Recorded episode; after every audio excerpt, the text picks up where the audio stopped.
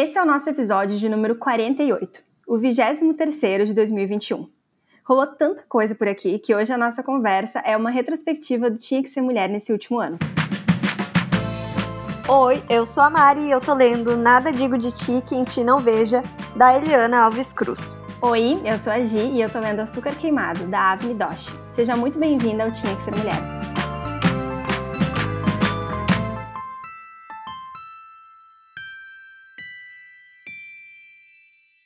Se você nos acompanha há mais tempo, já sabe que por aqui a gente fala de tudo que envolve o universo dos livros.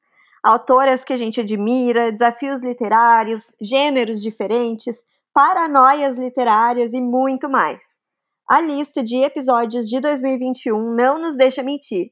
Nós temos várias obsessões literárias e muito para papear sobre livros, porque nós somos viciadas. E foi um ano intenso não só aqui no Tinha Que Ser Mulher, mas no mundo, né?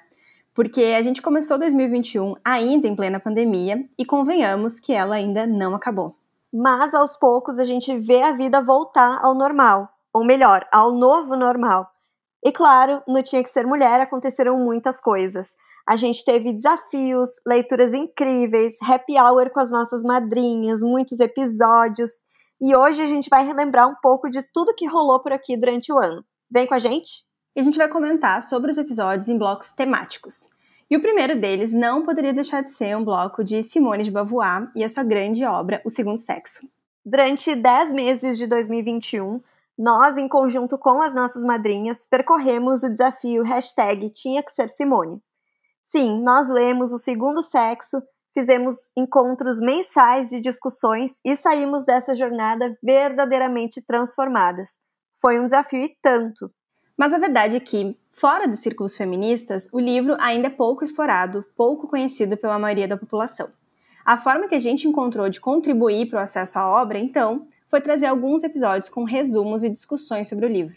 Isso resultou em cinco, cinco episódios inteirinhos dedicados ao segundo sexo, onde a gente trouxe o nosso entendimento da obra e comentamos sobre os principais pontos e insights que a gente teve.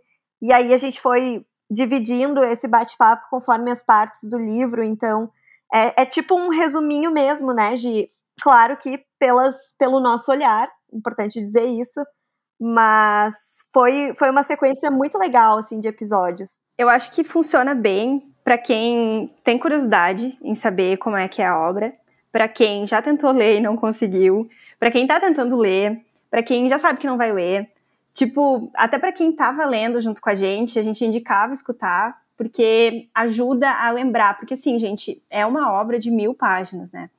Então, é muito natural que a gente vai esquecendo e priorizando na nossa memória o que, que, o que, que a gente vai guardar daquilo, né? Então, porque Simone perpassa muitas coisas, é uma obra realmente muito completa, ela vai desde vai refletindo ali sobre a parte biológica no início e no fim ela já está falando da mulher independente no futuro e de como a gente pode resolver isso. Então, é uma jornada muito completa e a gente também foi se transformando ao longo da jornada e conectando isso com a nossa realidade. Eu acho que, de resumão, assim, né, que a gente pode tentar fazer da obra, é do quanto a gente precisa buscar pela nossa independência uh, em relação aos homens, né, no mundo, que a gente precisa uh, ver significado na nossa vida além do homem. E, e, nesse ponto é importante que a Simone traz muito né, o nosso papel enquanto mulheres uh, ativo nesse processo, e não só de esperar que os homens façam a parte deles, que seria super importante, né? Mas vamos combinar que não dá para esperar muita coisa. Cabe a nós criarmos esse ambiente que a gente uh, exige esse respeito, que a gente quer ser independente, que a nossa vida não é só o homem ou as nossas relações com os homens, que a gente vê significado nas nossas amizades, na nossa vida, nas viagens, no trabalho, nos hobbies, que a gente tem coisas para admirar e para contemplar na vida, além do casamento, além da construção da família. Nada, nada contra, em nenhum momento a Simone vai contra a se dedicar a um casamento e se dedicar à família, mas ela comenta sobre a importância de isso não ser tudo, né? Porque a partir do momento que isso é tudo na vida de uma mulher e ela perde aquilo, porque não está no controle dela ter aquele homem como companheiro para a vida toda, ela fica sem chão e porque naturalmente, a partir do momento que o homem é tudo na vida da mulher dentro de um casamento, por exemplo, a chance é de que ela vá abrindo mão de outras coisas para viver mais a vida dele. Então, é aí que está o grande perigo, né? A mulher perder a sua individualidade, a sua autenticidade, a sua independência por causa de uma relação com o homem. Acho que, no fim, né, Maria, não sei qual foi o, o resumão que tu tirou disso, mas... Sim, nossa, primeiro que, assim, são mil páginas, mas são mil páginas de um livro grande, né? O livro objeto é muito grande e com letras miúdas, então, assim, já viram, né? Foi uma baita jornada. E segundo, que eu achei fundamental a gente fazer essa leitura conjunta, porque realmente sozinha eu acho que eu não teria conseguido, sabe? Porque é, é, o tipo de leitura que a gente fica refletindo muito, que nem sempre a gente entende tudo de primeira, e que fazer essas trocas assim com outras mulheres foi sensacional e enriqueceu muito a minha experiência enquanto leitora, sabe? E a gente, claro, né, ao longo da leitura a gente vai se identificando muito, muito, muito com tudo que a Simone fala, apesar de, né, não ser uma pessoa que está escrevendo em, que escreveu em 2021, né? Simone falou de um cenário que a gente ainda vive em 2021. Então, assim, ela, ela passa uh, por vários papéis que são atribuídos às mulheres socialmente, né? Desde a menina jovem, a adolescente, a mulher casada, a, enfim, inúmeros papéis, né? A mãe. Uh, e a gente começa a entender um pouco mais sobre essas dinâmicas que a gente vive no nosso dia a dia, né? E começa a ter um olhar mais crítico até sobre o mundo, né? Eu acho que também esse é o grande papel da literatura, mas é, é uma, uma grande oportunidade de enxergar, de ter essa visão crítica sobre o mundo, sabe? Quando a gente lê o segundo sexo, porque realmente ela coloca ali coisas muito, muito pertinentes. É tipo como se fosse um, um óculos, né? Eu até já fiz esse, essa reflexão em outros episódios, mas é como se a gente, tipo, colocasse um óculos e que a partir desse momento a gente enxergasse todos os processos sociais uh, com essa visão, né? Entendendo que ali tem uma construção machista e, e também enxergando as mulheres e as pessoas que tentam mudar isso. Então, eu até, a gente fez uma dinâmica muito legal com as madrinhas no, no primeiro encontro, antes da gente começar a leitura, que foi escrever uma carta para nós mesmas, uh, antes da leitura. E eu escrevi que eu queria uh, fazer a leitura sem brigar com o mundo, porque é muito fácil ler isso tudo e ficar super revoltada, né? Mas eu até, e eu terminei a leitura sem querer brigar com todo mundo, porque eu entendi que o processo é muito mais interno, né? É, é eu, eu ir mudando a minha realidade, a realidade de uma e outra mulher que está no meu convívio uh, e que vão espalhar para outras e outras mulheres, um trabalho mais de formiguinha do que de uh, fazer um, sei lá, um post viral que vai chegar em milhares de pessoas e vai mudar alguma coisa, sabe? Sair, sair revoltada brigando. Então, ai, foi, foi intenso, né, Mari? Olha. Foi muito, muito intenso, sério. A gente mergulhou de cabeça, né, na leitura. Tanto é que é, eu li bem menos né, do que normalmente esse ano, mas porque eu estava lendo o segundo sexo, então era muito tempo de dedicação para a leitura, né?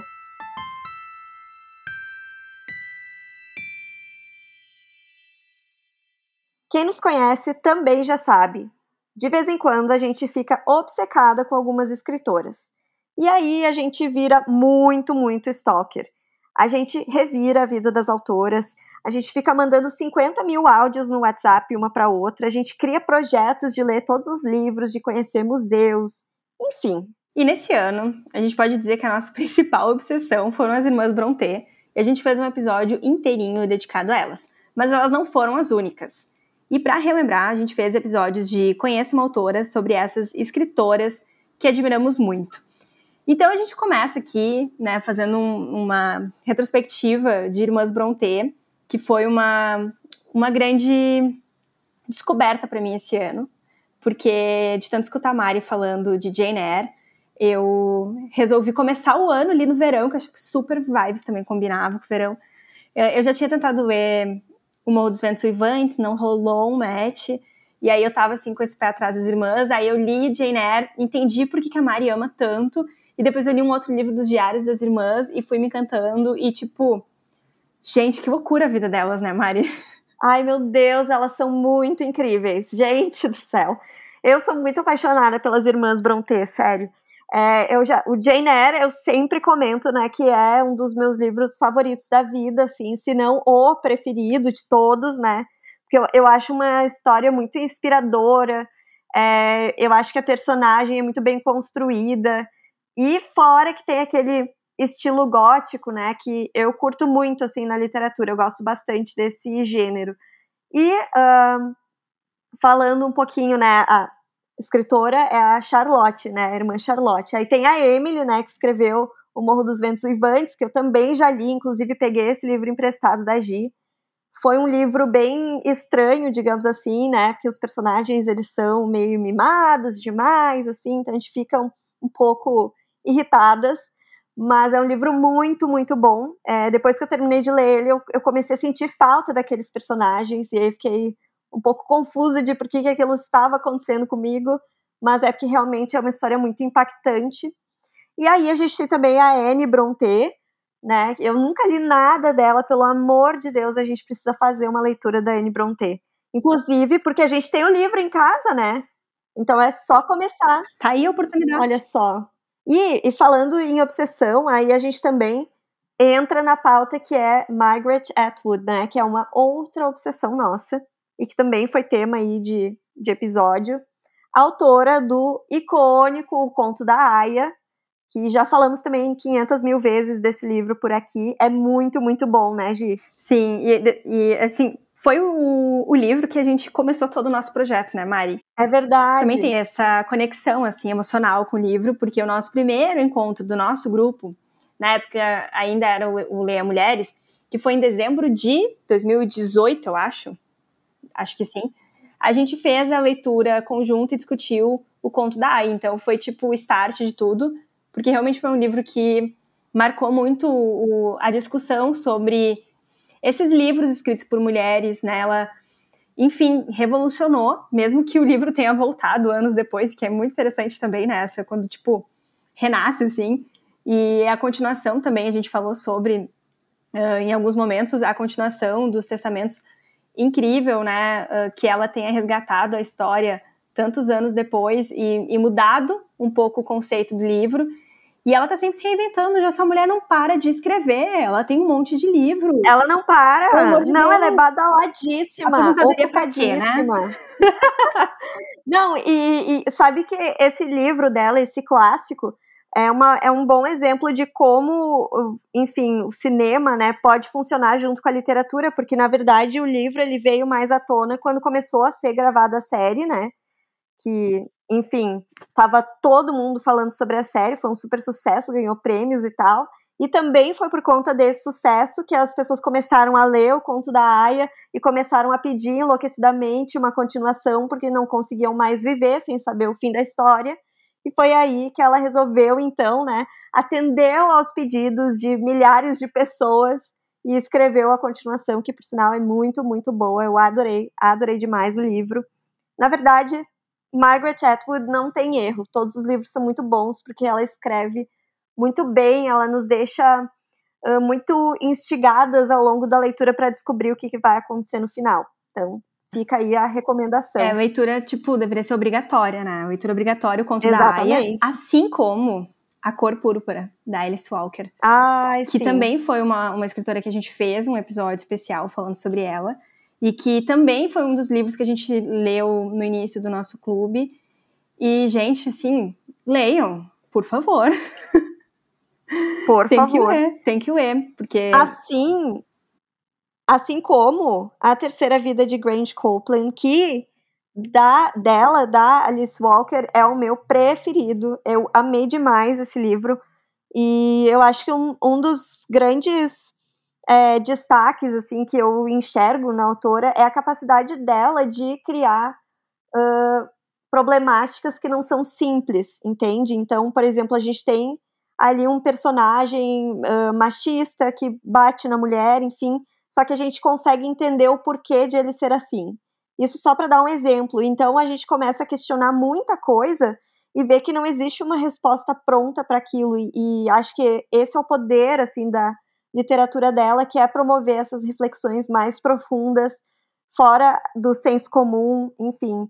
É, eu acho sensacional demais. É colocar o, o, personagem no lugar de uma pessoa, né? Que muitas vezes a gente idealiza histórias que a gente consiga separar o vilão, os bonzinhos e tal, e que não faz nenhum sentido, né? Então é incrível o quanto ela consegue tornar todos os personagens pessoas muito reais, com problemáticas reais que não são bons nem ruins.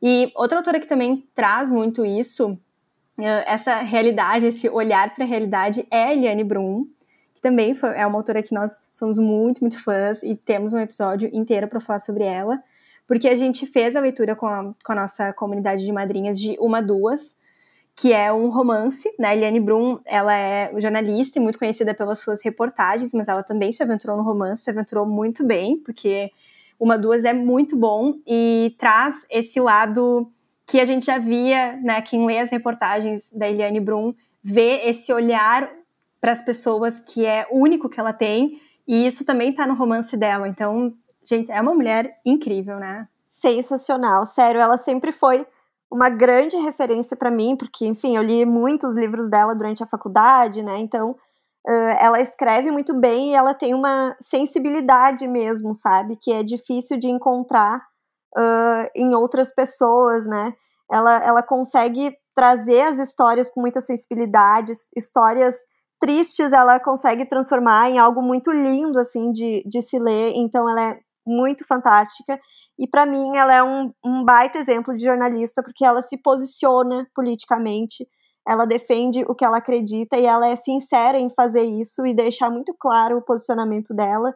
Então, quem quiser conhecer um pouquinho mais também, ela é colunista do El País e vale muito a pena ler tudo que ela escreve por lá, porque, sério, é tipo de explodir a cabeça, assim, quando a gente lê Eliane Brum.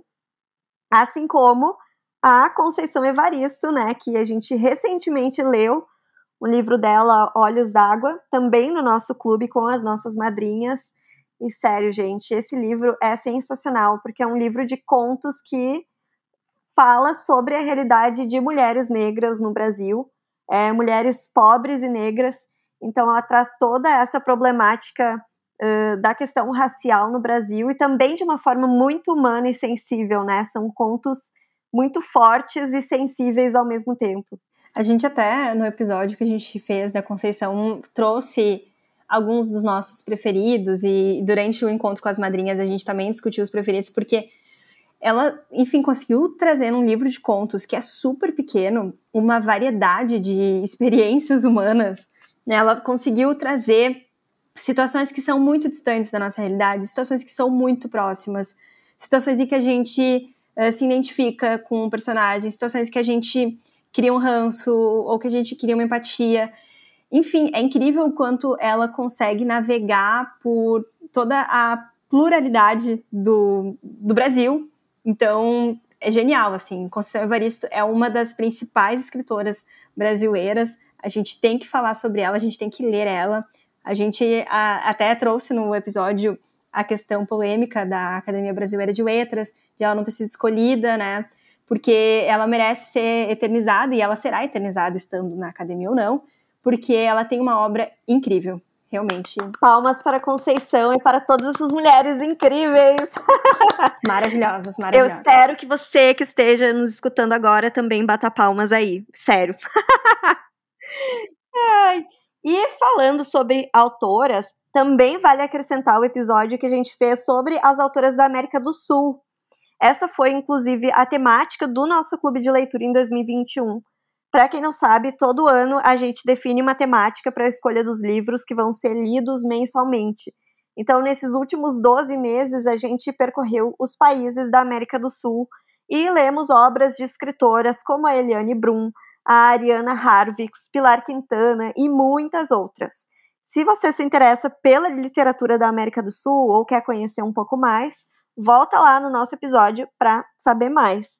E foi uma grande descoberta, né, Gi? Porque são livros que normalmente a gente não procurava, não incluía na nossa lista de leituras. Na verdade, não só uma descoberta, como um grande desafio, porque a gente tinha ali 12 livros para escolher e América do Sul, logo a gente não queria escolher só autoras brasileiras, né?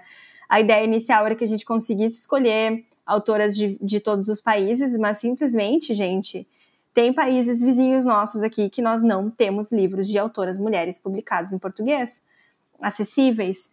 E isso mostra o quanto o mercado editorial ainda precisa abrir, né? Expandir. Claro que não é culpa do mercado editorial, porque uh, tá foda pro mercado editorial também, né?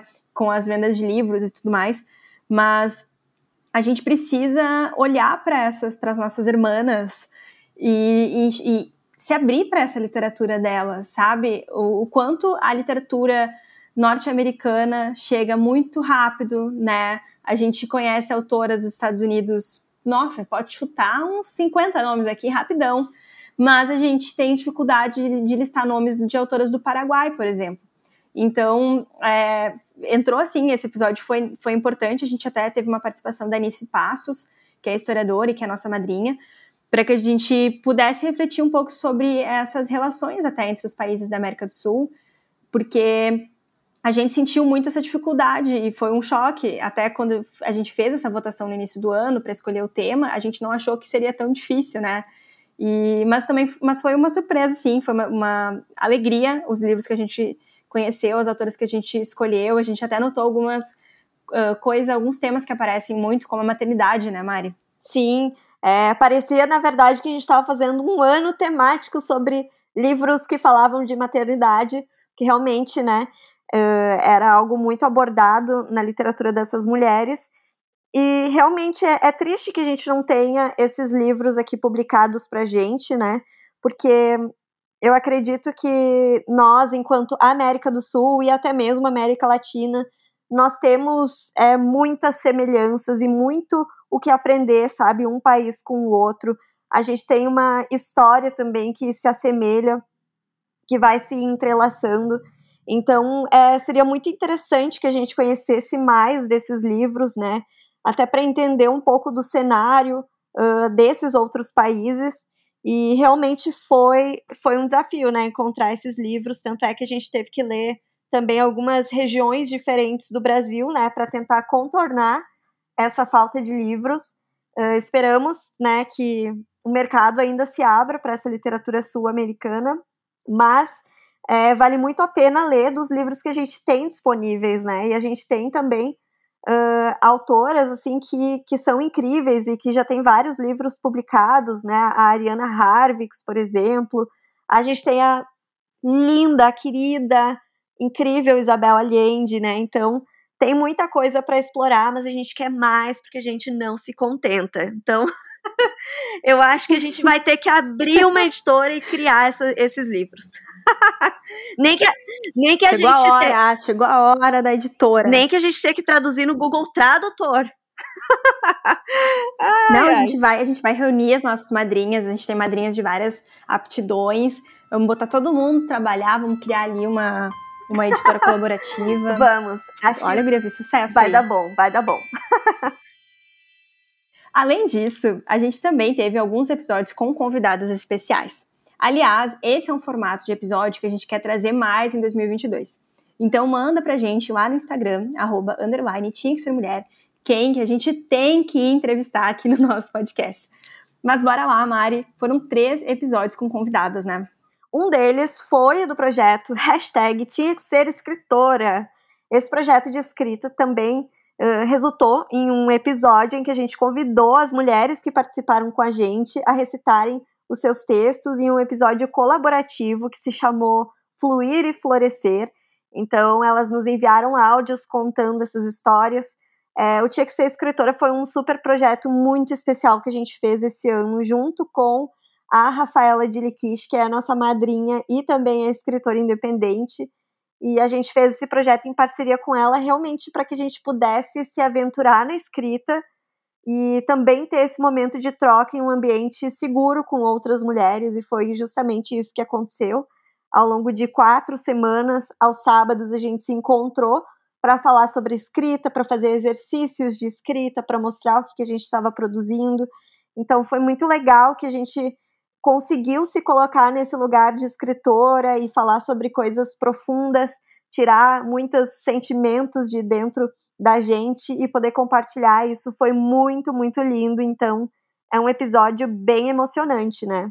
Até porque, enquanto a gente lê muitas autoras mulheres, a gente vai percebendo quanto as mulheres usam a literatura para se expressar, né, para dividir os sentimentos, para se entender, para vivenciar uma jornada de autoconhecimento. E a gente começou a ficar com aquela coceirinha de querer fazer isso, sabe? Então, natural que, que quando a Rafa surgiu com essa ideia de gurias, bora escrever, porque a gente já estava assim comentando que a gente tentava e não conseguia e tudo mais. A gente formou esse grupo, mulheres incríveis, e foi muito importante para a gente conseguir expressar tudo aquilo que a gente estava sentindo, porque quando a gente só lê, e só lê, só lê, só lê, a gente acaba ficando também num papel meio passivo, né? Então, a gente consome um monte de conteúdo, enfia um monte de coisa na cabeça, mas a gente nunca para para colocar de volta pro papel, sabe? De, de esvaziar.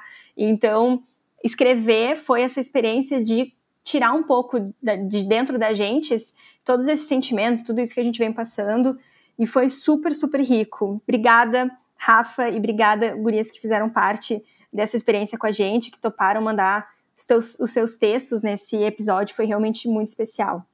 E outra convidada super especial foi a nossa madrinha, Carol Sá Mendes, que é professora e bateu um papo com a gente no início do ano sobre o papel das escolas no incentivo da literatura entre os jovens. E, gente, a Carol é aquela prof de literatura que todo mundo queria ter, sabe? Quando começa a conversar com ela, além de, de, de ver o brilho no, no olho dela, de se empolgar, de falar dos alunos, ela consegue colocar também nos alunos esse brilho no olho sobre os livros e incentivar a leitura de uma forma que muitas vezes na, na escola foi na escola que algumas pessoas criaram ranço com a literatura, né? E do quanto isso é uma visão errada e que né, não é culpa da professora, não é culpa de ninguém, é culpa de todo um sistema que não valoriza a literatura, a leitura. E a gente trocou muito sobre, sobre isso com a Carol porque a Carol é a professora de literatura que a gente queria ter tido. Mas a gente tá tendo, né, Mari? Pelo menos isso. Agora, assim, no pós-graduação e tudo mais, a gente tá tendo uma prof de literatura. Sim, eu, eu super considero a Carol como minha professora oficial de literatura, sabe? Porque dá, ouvindo ela falar sobre isso, dá até vontade de voltar para a escola, sabe? Porque eu acho que a maioria de nós, né, tivemos essa experiência de ter que ler livros muito maçantes na escola, que talvez até nem fossem muito apropriados, assim, a gente não tinha maturidade ainda para ler, né, digamos assim. É, então, realmente, esse trauma, ele existe, sabe? E são poucas as pessoas que se apaixonam ali pela literatura através da escola. E ela, ela consegue subverter isso e, tipo, fazer os alunos dela serem muito apaixonados por literatura ao ponto de, tipo, ela ganhar livro de presente de alunos, sabe? Então, realmente é um trabalho muito incrível que ela faz. Ela tem muitas ideias, sabe, inovadoras para incentivar a literatura, de não ser aquela professora que vai dar o livro e vai aplicar uma prova e tu tem que dizer exatamente o que estava no livro, mas que faz realmente o aluno pensar, refletir sobre como, como aquele livro impacta na vida deles, né? Como aquele livro pode ser um retrato da, da sociedade. Então, Carol, um beijo, tu é muito, muito incrível, sério.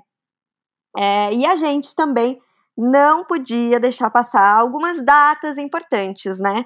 A gente fez alguns episódios especiais, entre eles o episódio de Ano Novo, que foi um especial de verão.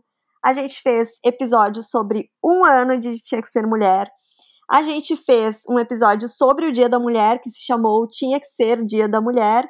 A gente fez melhores lidos do primeiro semestre, ou seja, né, foi uma grande salada mista de datas especiais, datas marcantes, tanto no mundo quanto para o nosso projeto. E são episódios muito legais de, de produzir, como esse aqui que a gente está fazendo, né, de, de retrospectiva. que provavelmente vai ser um episódio que vai entrar, assim, em alguma outra retrospectiva também, né? A gente adora ficar resgatando porque os, né, querendo ou não, os nossos episódios eles são atemporais, né? Então, claro, a gente divide muita coisa.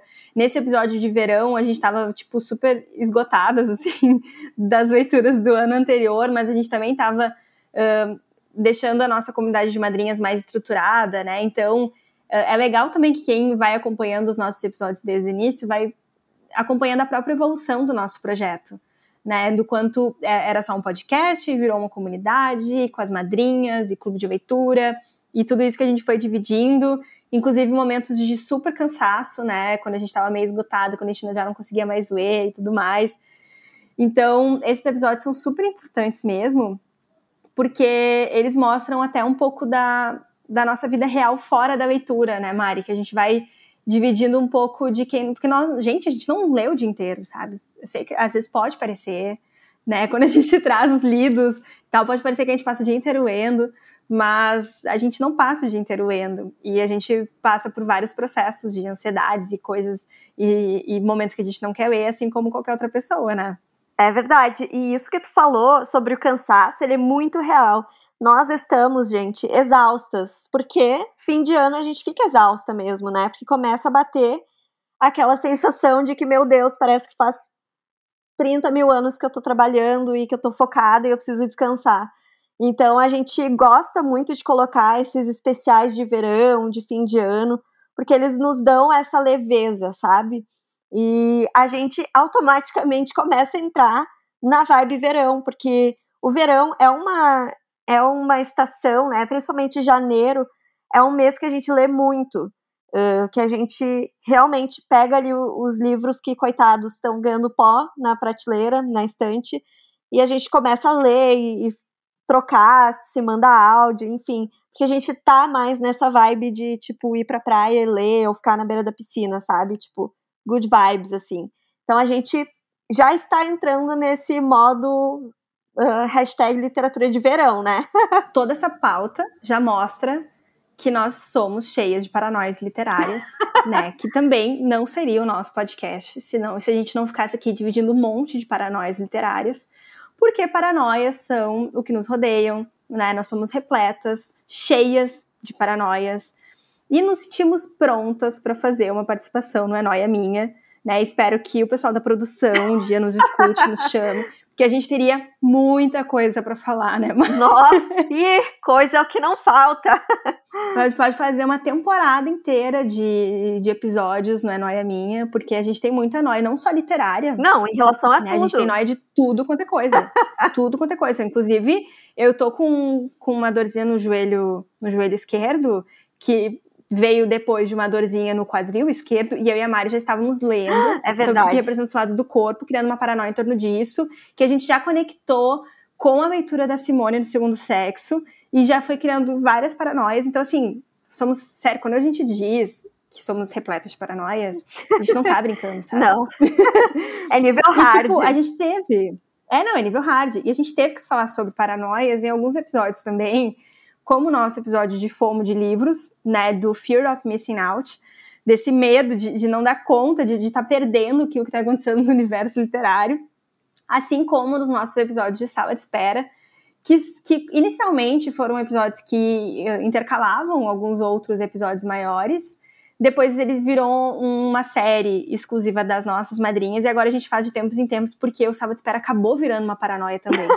então, então, a gente vamos reduzir o Sábado de Espera porque ele tá virando uma paranoia e a gente tá falando da paranoia sobre a paranoia e a gente tá ficando muito chato. Muito paranoicas. Mas assim, a gente não tem, não tem como evitar, né, Mari? Não, não tem, não tem como. como evitar. Só que a gente chegou num ponto em que a gente trocando mensagens no WhatsApp, a gente ficava, tá, mas qual paranoia vai ser a do sala de espera de agora, sabe? mas qual é a paranoia que, que a gente pode criar aqui agora para fazer um conteúdo sobre? então, realmente, a gente teve que dar uma pausa aí, mas as paranoias, elas continuam, né? E, e paranoias também sobre coisas absolutamente irrelevantes, que não mudam nada na nossa vida, mas que a gente tem essas paranoias e a gente trata elas como se fosse uma coisa de vida ou morte, né? Isso que eu acho mais o mais incrível assim. Chega a ser engraçado, socorro. e por fim, a gente fez alguns episódios temáticos que foram super especiais, daqueles que a gente estuda, estuda, estuda e fica até meio obcecadas ou paranoicas sobre, né? Como, por exemplo, os episódios que a gente fez de literatura japonesa, sobre mães na literatura, sobre Segunda Guerra Mundial, sobre o luto na literatura. E eu queria saber, Gi, qual foi o teu preferido, se tu tem algum preferido entre esses que eu citei. Ai, guria, assim, olha, cada um me despertou. Ó, começando paranoias aqui já vendo. Uh, cada um me despertou uma coisa diferente, sim. O episódio de literatura japonesa gerou uma obsessão em mim que até hoje eu sigo uh, uma podcaster que eu indiquei no episódio e eu, eu, comecei a seguir ela. Aí eu sigo a fotógrafa que tira algumas fotos dela. E aí eu tô sempre aprendendo sobre o Japão, sei datas, feriados. Tipo, do nada eu fiquei muito imersa na cultura, sabe? E isso não acabou, sabe? Não foi uma coisa assim, tá, a gente gravou episódio, leu horrores sobre eu realmente fiquei envolvida e, e tô com essa coceirinha, assim, que eu vou ter que fazer uma viagem pro Japão. Ai, sim, pelo amor de Deus. Por culpa desse episódio. Por culpa desse episódio. Não, é, é que a gente vai ficar pobre de tanto querer viajar para todos os lugares que a gente fala aqui, né? Porque a gente tem que ir pra Inglaterra para ver as irmãs Brontë não ver as irmãs Brontë, né, no caso, mas ver, ver ali o, o, museu, enfim. As irmãs Brontë. Isso dá um bom livro das irmãs Brontë, sabe? Ah, rola, né? Rola criar um livro. Como seria um dia uh, visitando as irmãs Brontë? Ai, meu Deus, preciso. Ou acompanhada, acompanhada dos fantasmas das irmãs Brontë. E, é, e tipo, dormir é verdade. delas e, e, as, e os fantasmas percorrerem os teus sonhos. Olha só que vibe gótica. Ah, ai, amei, amei demais, sério. e uh, eu gostei muito do nosso episódio sobre a Segunda Guerra Mundial. Porque, sério, primeiro que eu sou também obcecada com coisas de Segunda Guerra, né? Então eu gosto muito de ler livros sobre isso.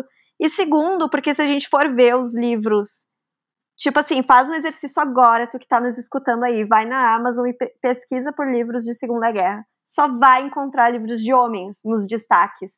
Então, assim, foi muito uh, incrível a gente poder resgatar essas mulheres, quem elas foram na Segunda Guerra Mundial, quem foram. Uh, quais foram as mulheres que estavam envolvidas, que tiveram papéis centrais também na guerra, e mulheres né, do povão, assim, que, que também arriscaram muito suas vidas, né, em prol uh, de, enfim, de ir contra, né, o que foi uh, o Holocausto. Então, é, é muito significativo, assim, para a gente poder encontrar esses livros e falar sobre eles, sabe? Porque, sim, as mulheres tiveram um papel fundamental na Segunda Guerra, e infelizmente a gente não fala tanto sobre isso, né? É, e o episódio de de mães, ele também foi super sensível, porque a gente trouxe áudios das nossas madrinhas que são mães, e do quanto, enfim, pra gente também, né, Mari, que não somos mães e não almejamos ser mães,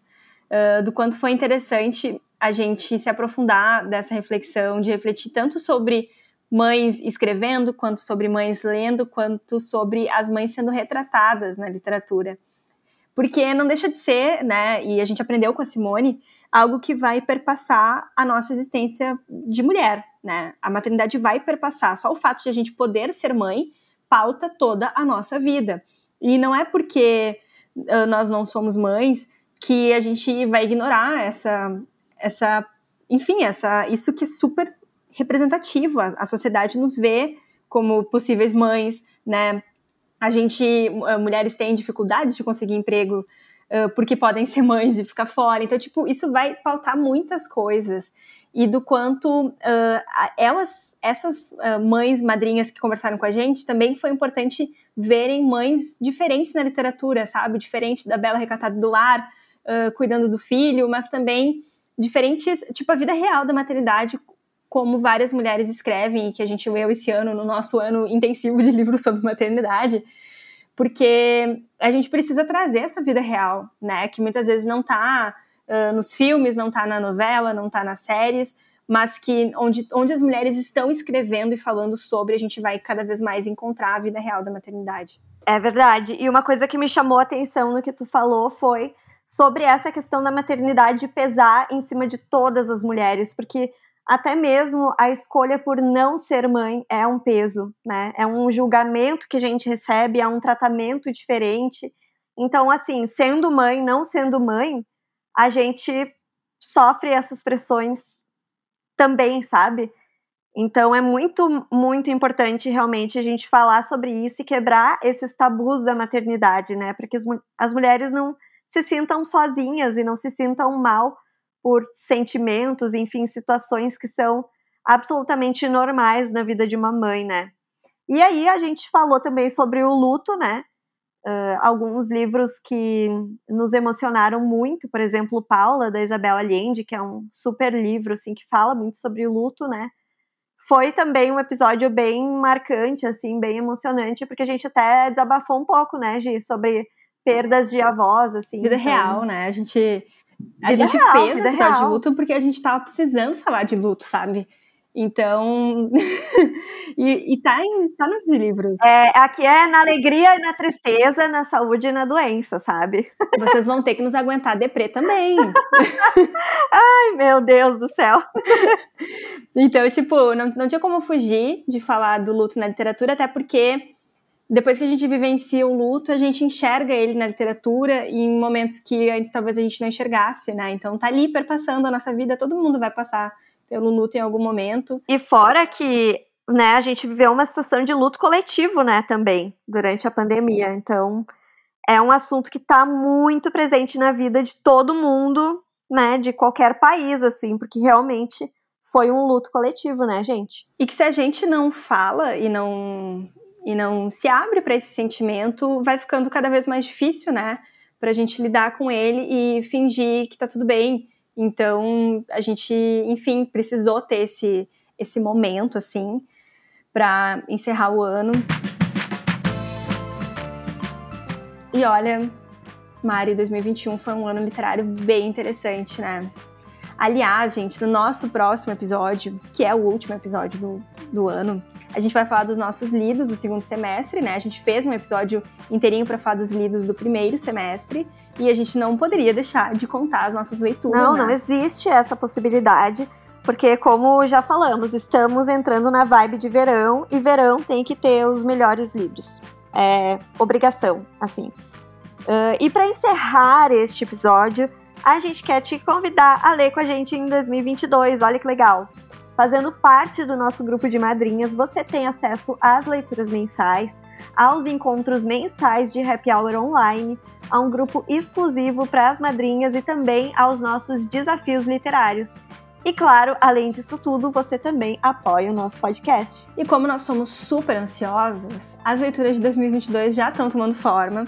E durante o ano todo, nós leremos autoras negras. Isso mesmo, essa foi a temática escolhida pelas nossas madrinhas para ser a pauta principal do ano. E aí, a cada mês, a gente vai escolher um livro de um gênero diferente. Além disso, a gente vai ter um desafio literário ao longo do ano. Em 2021, como você agora já sabe, a gente fez a leitura de O Segundo Sexo.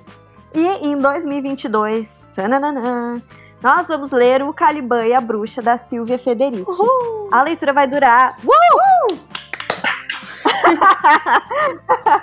a leitura vai durar em torno de oito meses, então fica bem tranquila que vai se encaixar na tua agenda. Gostou e quer fazer parte? Então vem ser madrinha do Tinha Que Ser Mulher.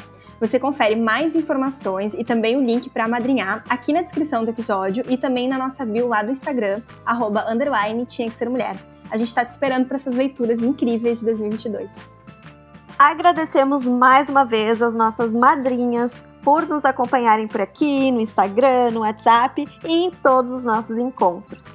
A Ana Guimarães, Bárbara Rodrigues, Carolina Marco, Carolina Samendes, Caroline Rodrigues, Caroline Schaefer, Elisandra Betega, Elisa Ponciano, Gislaine Rodrigues, Ingrid César Aires, Jaqueline Schmidt da Silva, Jéssica Scherer, Joyce Rossato, Josi Formenton, Letícia Garcia, Michele Bernard, Milene Barazetti Machado, Natane Perotto Borges, Nice Passos, Paola Tobic, Paula Camila Schmidlin, Rafaela de Liquiche, Samanta Machado dos Santos, Sinara Reck Alves, Surian Sayod, Susan Severo, Tami Moraes, Tanara Gressler, Tuane Borba de Freitas. Esse podcast foi produzido pela Ubaia Podcast e teve roteiro da Laura e edição de som do Gabriel. Não deixe de conferir outros conteúdos lá no Instagram da nossa comunidade, arroba, underline, tinha que ser mulher. Tchau! Tchau!